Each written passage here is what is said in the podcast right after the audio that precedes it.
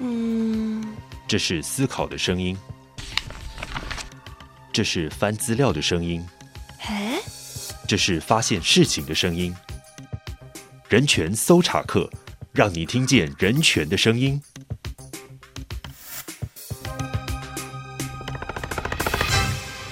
欢迎来到人权搜查课，我是搜查员 Jean。民主自由是我们现在台湾人啊普遍对于社会氛围的形容跟感受，尤其呢在选举将近的时刻，各个政党啊、各个理念还有倡议相互争鸣，百花齐放。但大家知道吗？这样子的自由，在台湾过去的封闭的历史里面，其实是一种奢求嘛。今天我们邀请到现任监察院院长，同时呢也是我们国家人权委员会主委，曾经担任总统府秘书长、高雄市市长、行政院劳委会主委、北高两市社会局局长以及东亚人权协会理事的花妈陈菊主委，与我们一同聊聊台湾人权的历史发展。我们欢迎花妈。谢谢，好，谢谢主持人。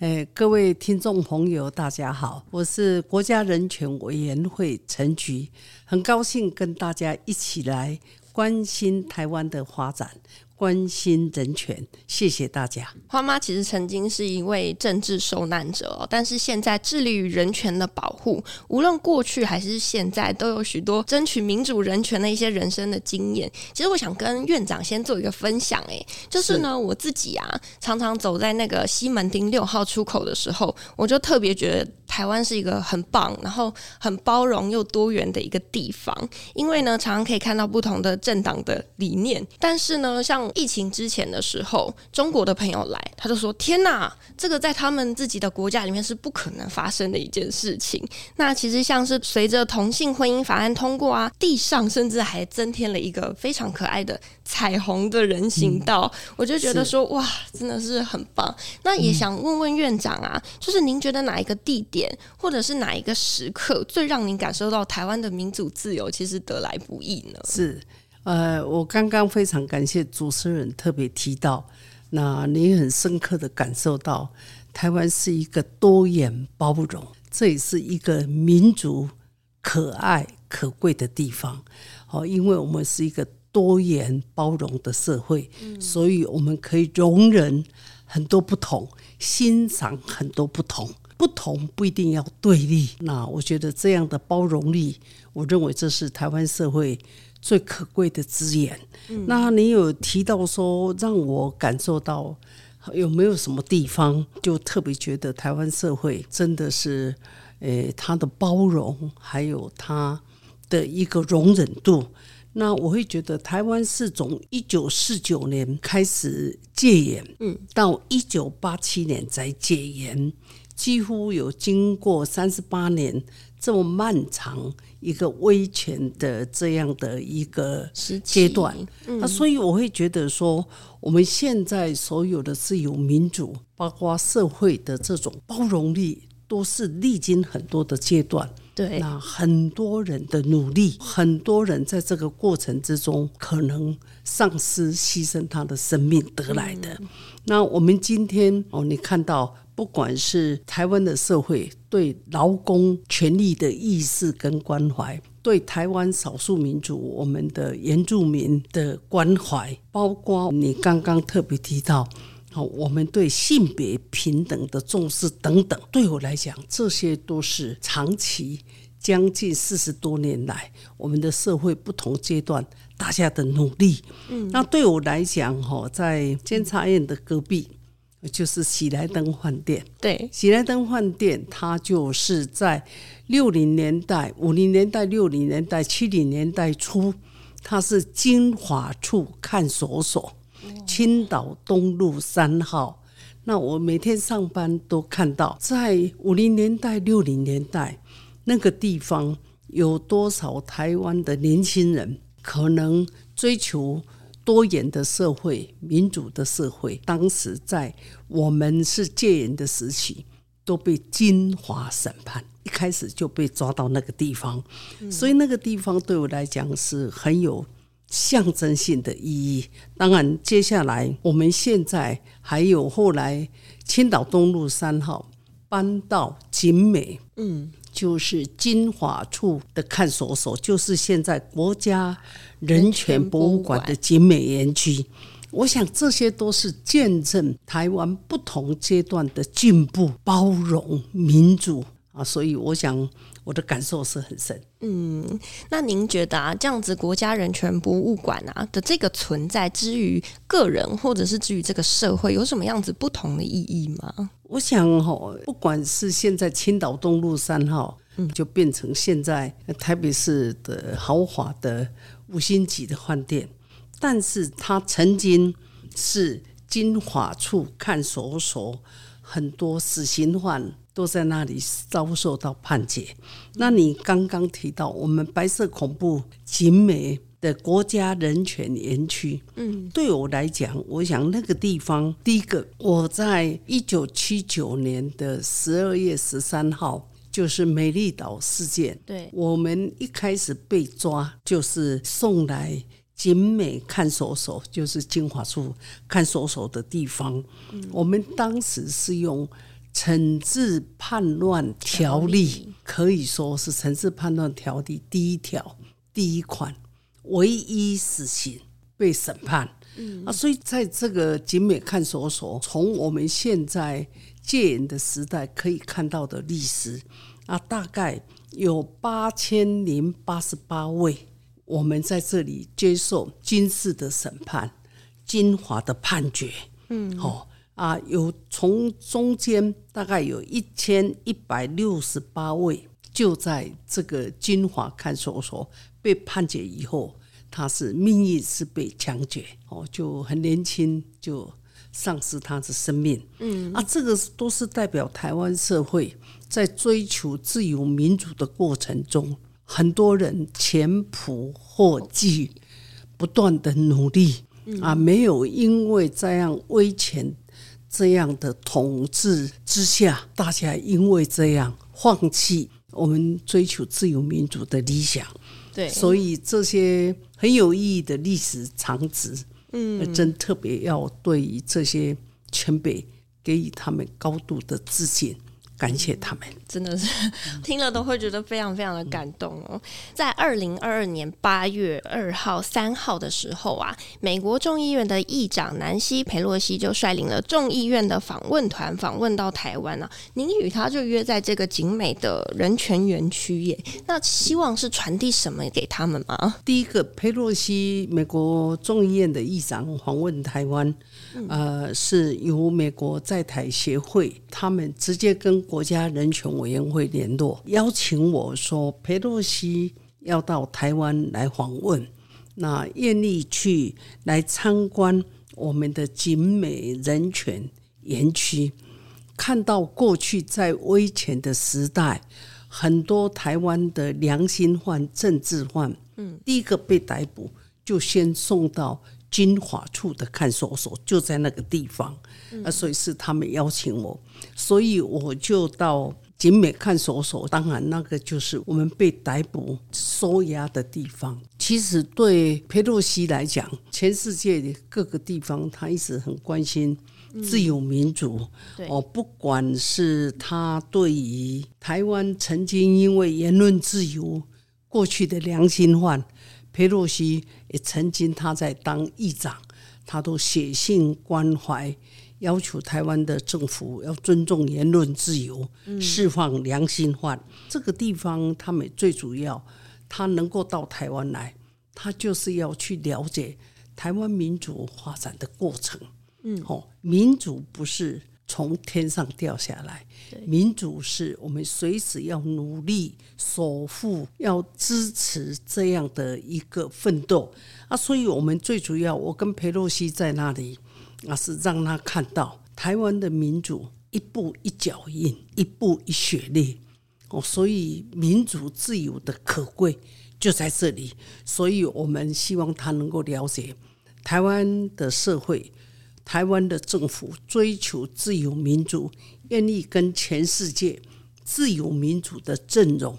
站在一起，就是我们了解这是一个重要的价值哦，这个价值。台湾人民将近半个世纪以来，一直为这个价值在努力。嗯，即使到现在，我们即使受到很多的威胁，但是我觉得我们没有放弃自由、民主、人权的理想。最主要是希望佩洛西议长能够深刻的感受到。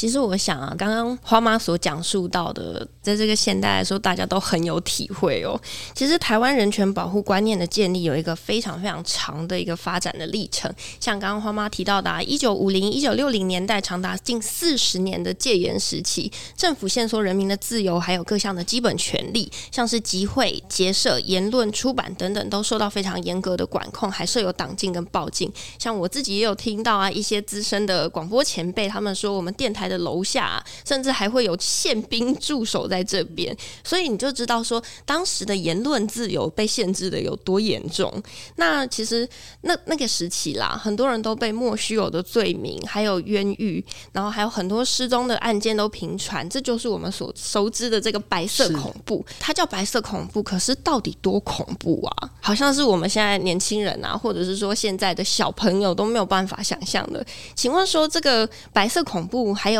像是说，我们在二零一九年啊，有一部电影《返校》上映的时候，您还特别休假回去支持国片。对，那请问这个电影里面所重现的紧张氛围，跟当时的氛围很像吗？我想今天来到我们正声广播电台，哈，你有提到你们的楼下过去也会有宪兵，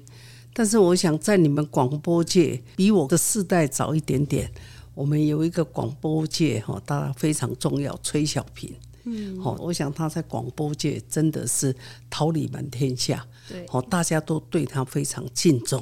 好，我想他在七零年代初，他也曾经被认为言论挑拨政府跟人民之间的情感啊，或者他在广播，他有没有利用这个广播跟有这个毁谍的嫌疑，所以当时的台湾社会，我会觉得刚从就在一个威权国民政府到台湾，好啊，台湾经由日本的统治以后，回归到呃整个当时的国民政府的一个统治啊，但是台湾社会那个时候非常多元，好，对于言论，好，还有那个时候的社会，好，思想开放。百花齐放，各种主张对社会体制的各种主张都有，所以那个时候很多年轻人可能阅读诶社会主义的书籍，可能对于进步思维的追求，哇，那个都是属于言论自由的一部分。但是在那个时候，因为国民政府刚好到台湾，整个社会对他的。当时的治理这个社会的信心不足，所以他就认为必须要有一种威权、压强权的压制。所以当时有一句话：“举报毁谍，人人有责”啊，就是造成人与人之间充分的不信任，和人与人之间互相的猜忌，这个就变成一个非常恐怖的社会啊。所以你刚刚特别提到，就是说返校，你看。学生跟学生之间，学生举报老师，哦，然后人与人之间，人性中最基本的善良都没有，哦，所以那个非常恐怖。所以当时在我们那个时代，在五零、六零、七零年代初，台湾的社会呈现充满了猜忌、不信任，哦，社会之间我们看不到一个良善、和善。和解，包括和谐啊，所以这个很可惜哦。所以我想，你如果特别提到《欢笑》这部电影，那我想就在那个年代，我们真的感受到那种人人自危。今天我跟你谈话，我不知道你代表的是谁，你是不是哪一个力？对，就你都会人对人的友善友好。信任都没有，嗯，这是一个恐怖的社会。而且我觉得最恐怖的一件事情是啊，这件事情离我们根本不到百年呢、欸，它其实发生的非常非常的近。其实像当初啊，面临到说很多权利受到政府的压迫，大家不抗争就没事吗？对，不抗争也不一定没事哈。就是说，诶，如果要举这些例子，那太多了哈。对，那很多人都是无辜。我刚刚提到，很多人可能参加学校里面，因为受到老师的影响，啊，他特别喜欢阅读。当时在苏共、欧共的时候。当年的很多文学的作品，那或者喜欢当年哦，在三零四零年代很多诶文学的作品等等，很多人可能因为这些阅读，我后来因为中国大陆共产党的崛起啊，所以就变成哎啊这些你是这个有走亲，这个有这个思维，跟我们现阶段当时的治理的统治者是不同，嗯啊这样。不是说你要不要反抗，你根本没有机会反抗，就是你只是一个很平凡的人。那我这里可以这样，很多人无辜。那我记得一九六七年，嗯我我想我认识的一个政治犯前辈叫陈清生，我们都认为这个清生老大哥，他一九六七年到台湾来念书，他是马来西亚的侨生，嗯，啊，因为他平常非常喜欢。在我们台南美国新闻处看英文杂志啊，然后阅读一些美国的很多这个英文的书。但是在一九七一年，台南美国新闻处发生这个爆炸案啊，他就被怀疑，结果他就马上被逮捕。哦，你可能就是马来西亚来的共产党，共产党，华会的。啊，所以他是用惩治叛乱条例，也是第二条第一项，唯一死刑。不过后来就查不出，当年他们抓了李敖、谢聪明啊，所以就认为这个陈清生这个乔生跟这个案可能无关，但是他已经抓起来了哦，所以他们就是判他十二年，取代唯一死刑啊，所以他现在就是在我们国家。人权博物馆当志工，皮洛西来的时候，因为他的英文表达能力很好，他就带着裴洛西去看当时我们收押的牢房。为什么墙壁是软的？因为你说你这个太痛苦了，你都哭逃哦，你想要撞壁，没有这个机会。墙壁是软的，是软的，它是用保丽龙啊，然后的很多里面。他就让当时佩洛西看到当年政治犯收押的地方。那我另外我们有一个政治万的前辈，他已经快九十岁了，他是来自我们台中清水蔡坤林前辈。他在高中的时候参加过学校的读书会，结果就被重判十年。才一个高中刚毕业的学生，他十年。我参加读书会就，就是参加读书会，他们都是不是说你不要反抗就好了？嗯，那么恐怖的年代，你就好像自保，你都没有机会自保啊！只是可能他的老师，然后就牵连他，然后他就被判十年。所以他有写了一本书，后来用绘本，就来自清水的孩子。蔡坤林，他们就是那个年代，要谈这个故事太多了哦，所以我会觉得说，他们都是没有机会说我不要反抗哦，你根本连反抗都没有得讲啊，对。哇，我觉得大家真的就是现在听这些故事都会觉得很难想象，可是它就是真实发生过的哦。其实刚刚有讲到说白色恐怖的景美纪念园区里面有个第一法庭嘛，那这个第一法庭呢，过去就是美丽岛事件大审的现场。很想知道说现在的人哦，可能对于美丽岛事件都没有一个全貌的了解，那也想要请您来跟大家说明一下。美丽岛事件是一九七九年十二月十日是世界人权日。嗯，当时《美丽岛》杂志，当时的党外人士，那个时候不能组政党，不能组反对党，嗯，对，所以在国民党以外的所有人就是称为党外人士，哦，所以我是党外的人士啊。所以当时在十二月十日，我们认为要《美丽岛》杂志希望用世界人权日来举办。对人权关心的活动，跟全世界一样，对。人权日的重视，那另外一个，当时美丽岛杂志社了解台湾的社会不允许组织反对党，所以美丽岛杂志就是用杂志社，我就譬如在高雄设立服务处，台中设立服务处，屏东设立服务处，就是用一个没有党名的党作为美丽岛杂志去推动自由民主组织反对党。这样的一个理想，那所以我们就在一九七九年十二月十号，哦啊，当时台湾的社会因为美国跟中共的建交，就等于是台湾跟美国断交，对，所以整个社会非常的不安啊，然后就是会不允许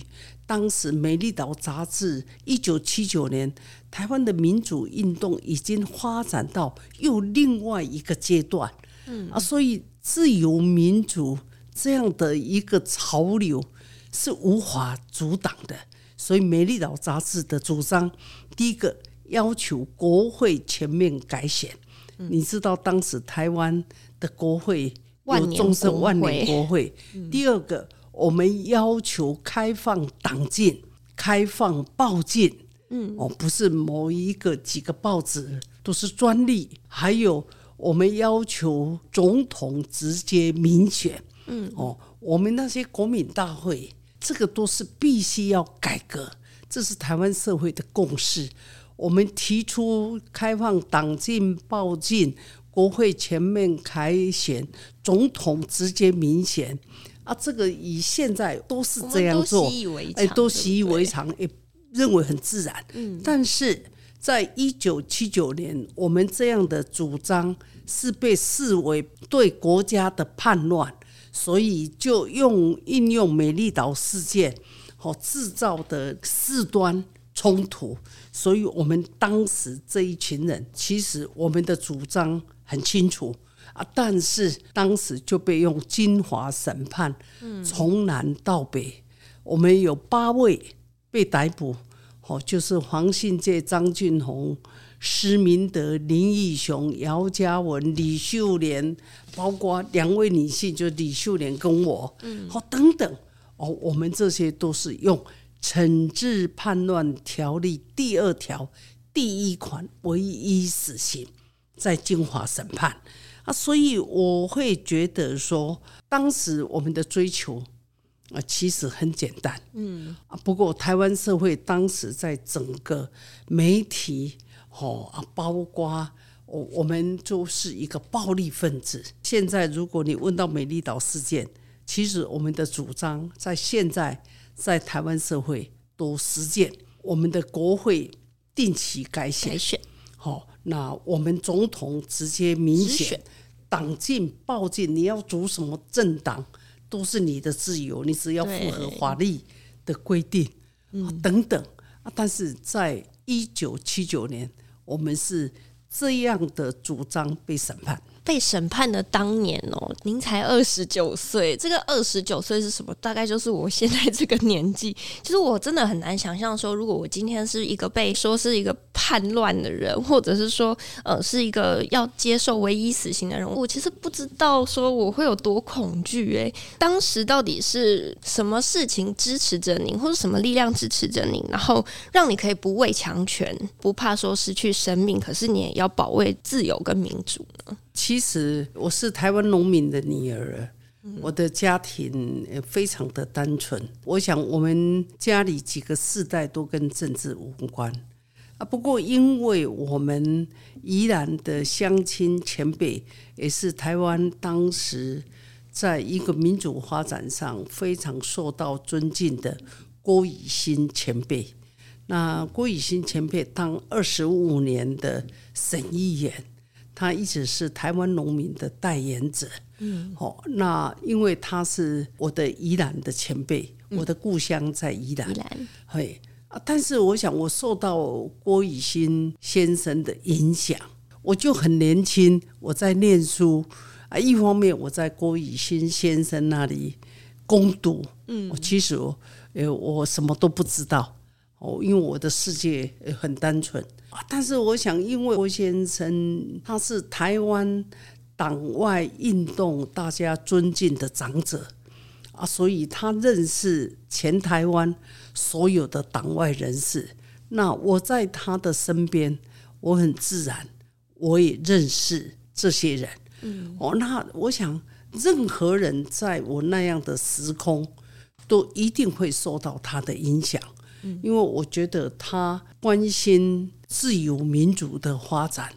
他的主张，他的家庭生活，我都看到，都是他也可以不要这样，嗯，哦啊，他可以过着很好的生活啊。我看到他认识所有的政治犯，我都认识。他们有的是律师，有的是医师，他们都可以过人人羡慕一个很好的生活。但是他会认为，艳丽为了他的价值理念，认为台湾社会就应该要像自由民主的国家一样，嗯，哦，那么丰富多元，包括你一开始提到这个社会的互相的包容，这个才是一个正常民主的社会。但是他们这样的追求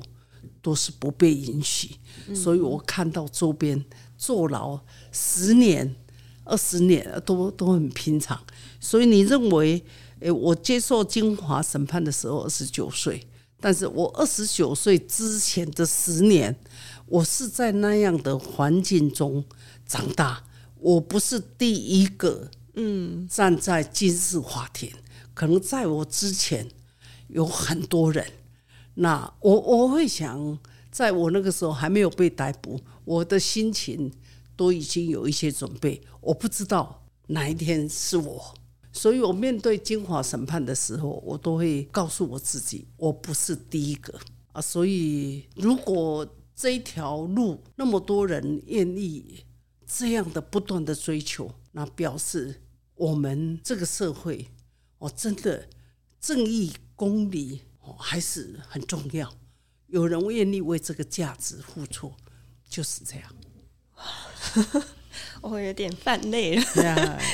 其实台湾在过去这个威权统治时期，就发生了很多不义案件嘛。那在这个不义案件里面，一定都会有遭受不义对待这些人。那我们国家有做了什么样子的具体的作为吗？不管是说是补偿啊，还是慰抚啊等等，那又有什么样子的一些纪念活动，或者是说呢，什么样子的一些让这件事情不被遗忘、传承下去，希望让历史不再重演的活动，或是形式，让你觉得很印象深刻？我们对，这是一个很好的问题哈。嗯，呃，历史不应该被遗忘，很多人的牺牲，很多人的受苦。啊，你可以看到，当时在五零年代，很多年轻人充满的理想，充满对社会的改造啊，然后他可能阅读不同的一个主张，对于台湾的现状都有提出各种不同的主张。嗯，但是在那个年代，这样就是叛乱。你可以想到，一个年轻人在一九五零、一九五一年。有多少年轻人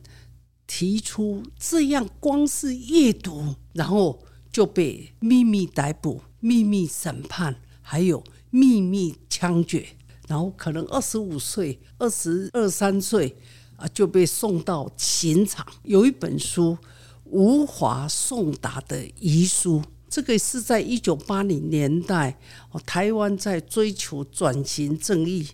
由我们政治犯前辈的第三代孙女，她参与转型正义，然后在国家档案里面去发现，原来她的外祖父黄温公医师，嗯，他是一个牙医，他在一九五四年被枪毙，但是他在枪毙之前，他有五封信。给他外祖母的信，给他每一个小孩的一封信。嗯，但是他们的每一个，包括他的外祖母，每一个小孩都不知道祖父有留最后的遗书给他们。啊，是后来这个他的第三代，我们的一个张姓的一个学生，他就不断的去国家档案局不断的陈请，到一九九六年。哦，整个这个事件都快五六十年以后，嗯，哦，他们正式邀请当时政府马英九总统才把他们的遗书还给他们。一开始，国家档案局只是要用影本，家属拒绝。他说：“你们到现在，你看那个社会还是那么的保守。”后来，马英九总统正式把他们。黄温公医师的遗书交还给他的家人啊，所以后来才发现有两千多封的信函都是无法送达的。每个人被枪决之前，他让你有时间很简短。那个时候的心情的混乱，那个时候都是很匆忙，千言万语，我要跟我的家人讲什么？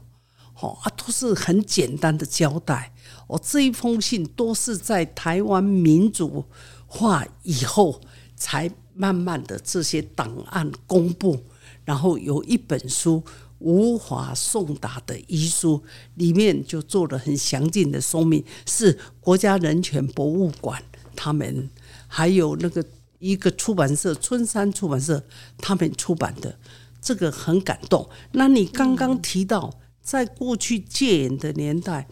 我们就是因为历经了那么多事件，所以我们国家有转型正义。对，但是我们转型正义是一个临时性的组织。我们认为说，国家在一个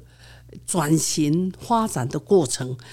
过去曾经有很多人受害，很多人受苦，很多国家重要的档案。我们都没有办法公开。那国家转型正义就是要学德国、学韩国，他们很多过去的那种威权压迫的过程，跟我们很多相似。但是慢慢，我们要给这些受害人应有厘清真相。嗯，也还有我们要求应有的补偿赔偿，包括。我们应该要对于谁是加害者，对加害者的责任是什么？那我们现在有哪些制度需要改革？我们的社会只有把真相真正的厘清，这个社会才能够真正的和解。我不是报复，我们也不是要求加害者你要给予判刑，不是这样。我们是历史真相的澄清。但是到现在，我们都还是很难做到哦，所以我会觉得在台湾，我有看到提到《还教》嗯那一部电影。那最近我有看到那个姚文志，他有一部电影叫《牛麻沟十五号》。嗯，牛麻沟十五号就是绿岛监狱，他统称那个地方就是牛马沟十五号。你们写当时的很多女性的良心犯、政治犯，这些女性在五零年代、六零年代有两千多位的良心犯在台湾的立岛监狱。哦，所以这个地方来讲，我们不要忘记这段历史。牛马沟十五号这一部，还有很多国家人权纪念馆，他们出版很多。口述的历史，对，好啊，他们也去研究很多的真相。那很多历史档案的公开，然后学者加以研究，这些都是我们不能忘记这些历史。那最近你看，立岛监狱哦，就是我们国家人权博物馆立岛园区。对，然后你刚提到。景美看守所过去金华审判，现在也是我们人权博物馆的景美园区。嗯，好，那我会觉得这个部分，诶，我看每年大概大家都会有很多的追念。嗯，好，对于这些受难者，对，好，不管是马场町的刑场，我们过去威权时代。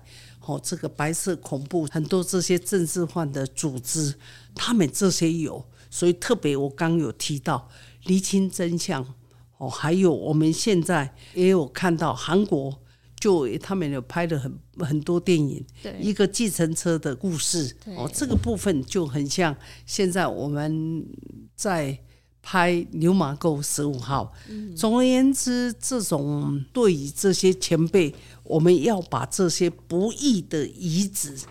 就是过去的那些地方，我们要把它保留。对，哦，因为我去看德国的，在欧洲德国纳粹的集中营，那很多都是保留。那但这样台湾，我们现在景美园区、绿岛园区。哦，还有太原监狱在台东，嗯，我们被抓的时候有一个安坑调查处，我们是送到景美园区两天，然后就送到在戒严时期的调查局警备总部那里有一个安坑调查处，嗯，我们所有侦讯期间两个月都在那里。啊，这个地方。那我到国家人权博物馆工作的时候，我是四十年后重新回到当时我被征讯的地方，嗯，然后看到那个地方，我的印象中，我以为我是被关在地下室，嗯，但是后来发现不是，它是一个山坡地，哦。啊，我也看到我当时在安坑调查处。我那个是二十四小时灯火通明，你看到都是非常强烈的灯光，嗯，哦啊，你被至少七十二小时疲劳审讯啊，然后你在那个地方，哇，那就是一个非常让你痛苦的回忆。但是这些场址应该保留下来，保留下来，让我们的下一代。世世代代，我们的所有台湾社会知道，自由民主得来不易，嗯，是一代又一代，很多人这种追求这些理想目标，大家愿意牺牲他个人的青春、幸福、努力，好去追求这样的一个这么美好的价值，大家要珍惜。真的，嗯、我想一切都得来不易啦。是一九七零年代呢，中美断交，我们退出了联合国嘛。对于台湾人权的发展有什么样子的影响呢？因为台湾退出联合国，其实我们当时签署的国际人权公约，也没有办法把这个签署书存放在联合国的秘书处，嗯，好完成我们这个缔约。这个应有的程序，所以长期以来，台湾哦就是没有办法跟国际人权体系接轨。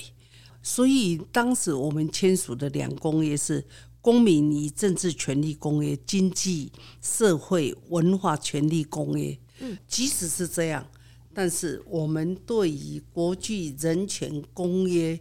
这是一个目标理想。对，我们永远。对这个目标一定要去努力。其实我自己啊，就是在经历过这么多两公约的议题的时候，我一开始会觉得说：“天哪，这是个理想国的社会吧？” 可是后来我才发现说，其实我们都是要有这样子的目标，这样子国家才会继续的，像是去呃，该让让人权有一些该有的保障。那我想要问的是说啊，我们虽然说签署两公约这件事情好像没有正式的生效，可是我们好像还是一直在努力啊。那从威权统治时代结束到我们逐步逐步的跟国际人权体系接轨，到底多久了？哇，这个哈，第一个当然签署两公约，我特别提到，这是一个美好的理想。对，哦，全世界都要迈着这个美好的理想去前进。但是全世界没有一个国家对于公约所标榜的理想能够一步到位来落实，哦，都是要。逐步一个阶段一个阶段去实践。两公约特别提到生命权、自由权、经济社会文化的权利等等。我们当时除了签署这些，我们还有签署的就是身心障碍者权利公约、儿童权利公约、消除对妇女一切歧视的公约等等。我们会认为，让这个两公约让它国内法化，我们立法院通过。哦，就是说，虽然我们签署这些公约，我们不是联合国的会员国，但是国家通过这些法令，这些我们还是要遵守公约的这些理想原则啊。那你刚特别提到，从威权到现在，那大家都是很努力，尤其是也有很多民间的社会，他们一直说，联合国在一九九三年。关于促进保护人权这种，已提出在巴黎原则来鼓励全世界很多国家，你们要成立设置国家人权机构。嗯，那我记得，诶，台湾哦，这样前前后后几乎二十年的时间，民间的社团、国际的人权工作者的期待，我记得陈水扁总统的时候。他在总统府就要成立一个总统府人权咨询小组，嗯，哦，就是为我们要成立国家人权机构做一些预备，嗯啊，然后到这是陈水扁是公元两千年的时候，那马英九总统是在二零零九年，他通过两公约，哦，就是刚刚我提到。公民与政治权利公约、经济社会文化两公约，马总统的时代是让这个两公约国内法化。但是在这个时候，到底要不要成立国家人权委员会？政府、民间还有国际很期待啊！你看，从陈水扁总统、马英九总统到蔡英文总统，二零二零年经过。多方的讨论，民间很多取许、push 期待，所以在蔡总统是在二零二零年成立国家人权委员会，我是担任第一届国家人权委员会的主任委员。嗯，他最主要就是我们对于我们的社会有没有酷刑、残酷的酷刑，有没有侵害人权。有没有各种形式的歧视的事件？如果有，国家人权委员会要站在公正的立场，应该要依法调查。我们要处理、协助啊，来研究、检讨，说我们现在国家的人权政策还有哪些不足，有哪些必须再修法等等。那就是国家人权委员会。必须在这个部分跟民间行政部门、立法院，大家为了台湾人权的改善一起合作。嗯，那我们在做到让人权保护跟世界接轨的这个过程当中啊，是不是也发展出了我们自己的台湾 style 呢？对了，因为我们不是联合国的会员国啊，所以台湾为了要落实，虽然不是。但是对人权公约的理想，我们支持响应，所以我们把这些公约就是国内化化。你刚刚提的台湾 style，就是我们自己也是独创的一些审查的模式。嗯，我们譬如像，就是说国际人权公约透过国内法化的程序，就是国家的法律。对，哦，我们要遵守第一点。第二，我们依照国际人权公约，我们主动提出国家人权报告，我们自己国家人权的状况好坏，我会觉得我们就是透明公开提出哦这个啊，然后再提出我们的愿景跟改善。对另外第三点，我们在这个国内的审查。哦，我们就是邀请国际人权的专家，包括人权相关每个不同领域的学者，嗯，他到台湾来审查我们提出来的国家人权报告，跟全世界这些国际人权专家，他在审查联合国会员国的国家人权报告，这个中间标准是一样，有没有差异？啊，然后我们最后才提出结论性的意见。嗯，我们今那这个部分，我们今年五月一个行政院提出国家人权的行动的计划，他说要具体来落实国际人权的公约，就是说今天行政院相关，不管法务部也好，不管卫福部对于身心障碍妇女，你们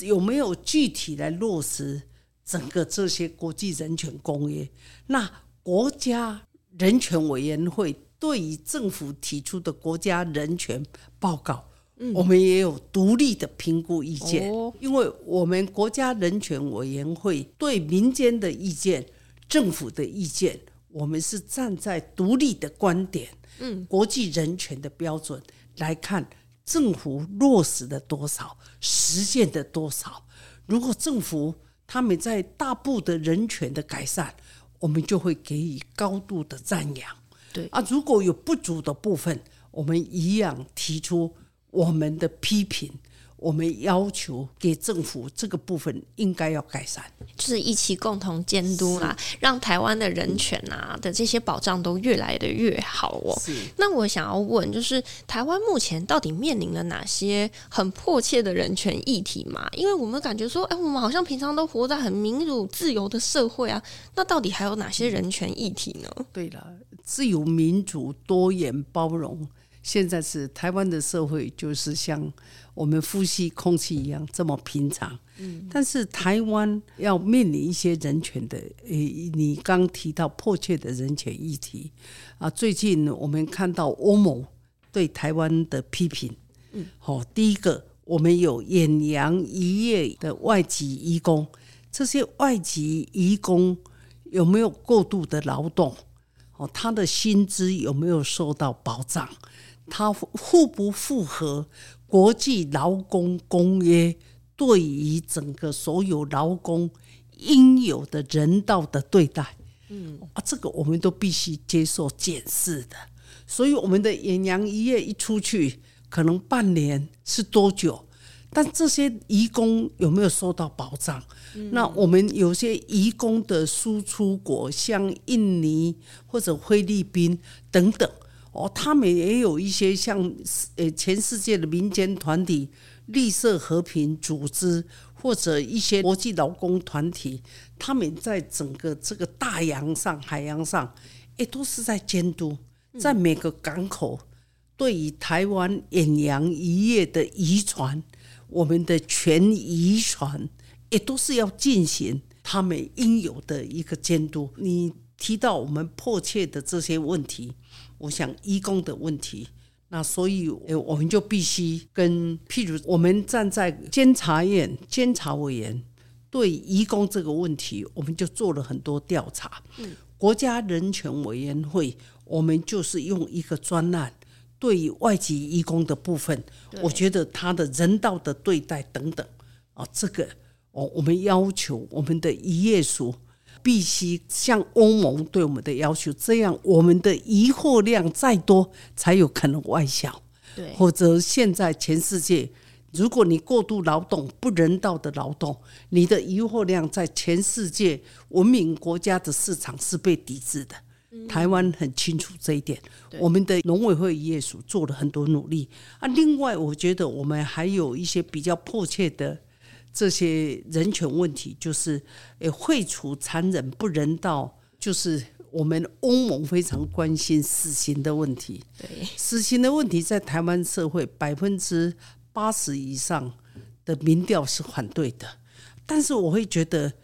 全世界一个文明的国家都认为死刑和剥夺生命权。这是一个比较残酷，所以很多欧盟的国家每一次跟台湾召开双边的人权咨询会议，我们都被直接问到这个问题。那我们会说废除死刑，这是我们的理想，但是现阶段我们要跟社会对话，我们一定要对于受害者有更多的同理心。让受害者觉得说，他们受害啊，还是这个社会有应有的公平正义，或等等啊，慢慢一步一步的推动啊，我们必须让欧盟、让欧洲很多国家，我们每一次他们来人权会拜访，这是必问的问题。嗯，那我们都一再的重申我们的立场。哦，所以大概这个都是刚提到哦，这些都是我们很迫切人权议题，对，所以必须再努力。那其实人权的进步啊，一路走来，其实经历了很多前辈啊，或者是现在的人，一直不断不断在努力，这个过程是非常艰辛的啊。那像黄妈，您从那个年轻的时期，一直不断不断的耕耘投入到现在，然后也见证到说人权慢慢的在改变。那到底是什么力量支持您，让守护人权成为您一生的职志呢？这个人权跟我们社会的改革改造运动。是息息相关。那我想，我人生的境遇就是我很年轻，就因为受到我的乡亲前辈郭雨新先生的影响，嗯啊，所以我就会投入关心。那我从很年轻的时候就认识很多台湾的党外人士，反对威权的人。所以我一直就在这个环境中长大，嗯啊，这样就必然我所追求了解我们前辈的辛苦血泪，也对当年所以台湾很多的良心犯他的家人所承受的辛苦，那样的真的是求救无门，这个我都是感同身受。那我从关心台湾的良心犯，到有一天我自己也成为政治犯，就好像一代一代啊，就轮到我这一代了，那我就必须去承受。所以你问说为什么啊？这当然各种环境的因素，但是我看到台湾社会的转变，我想对于台湾的早年的政治犯无声无息。哦，那台湾社会对说你家里有一个政治犯，我想社会每个人都吓死的，哦，都没有人敢跟你接触。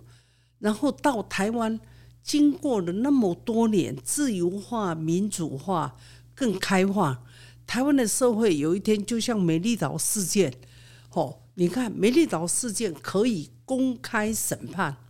在全世界大家。对于当时的政府，唯一要求你公开审判美丽岛事件八位精华审判的人，我们可以在法庭上说我们要追求的理想是什么？你在法庭上所说的任何一句话，都是隔天的报纸继续无疑，都是登出来。这好像是一个民族震撼的教育，从无声无息。到可以开放，这个中间呢，历经很多的过程。那我想五十年来，我看到台湾社会历史的转变，哦啊，所以你问说为什么？哎，那就是我想这是我的生命经验。那我想我也在政府部门里面工作，长达二十六年。我当过地方的市长，当过地方机处的局长，还当过中央的部长级，还当过总统府的秘书长。那我会觉得，我们回归到最后，我们就是认为，让这个社会每个人都能够受到应有人权的保障，每个人活着没有恐惧，每个人都有权利去追求。他的人生的幸福，我想这种基本的人权是最重要。所以，我想我也在政治的环境中那么多年，但是我政治追求的目的就是让你人权、你的人的尊严、权利受到好的保障。所以我今天之所以认为国家人权委员会所担任保护人权、促进人权。是重要的工作，我会觉得这是我生命中要追求的。就希望台湾的社会，所有的人，我们希望成为台湾弱势者的依靠，台湾社会的良心，我们国家的良心，对每一个弱势者，哦，我们给他应有的拥抱。任何人生命的价值都不应该被放弃。所有的无力者都应该受到爱护。嗯，谢谢。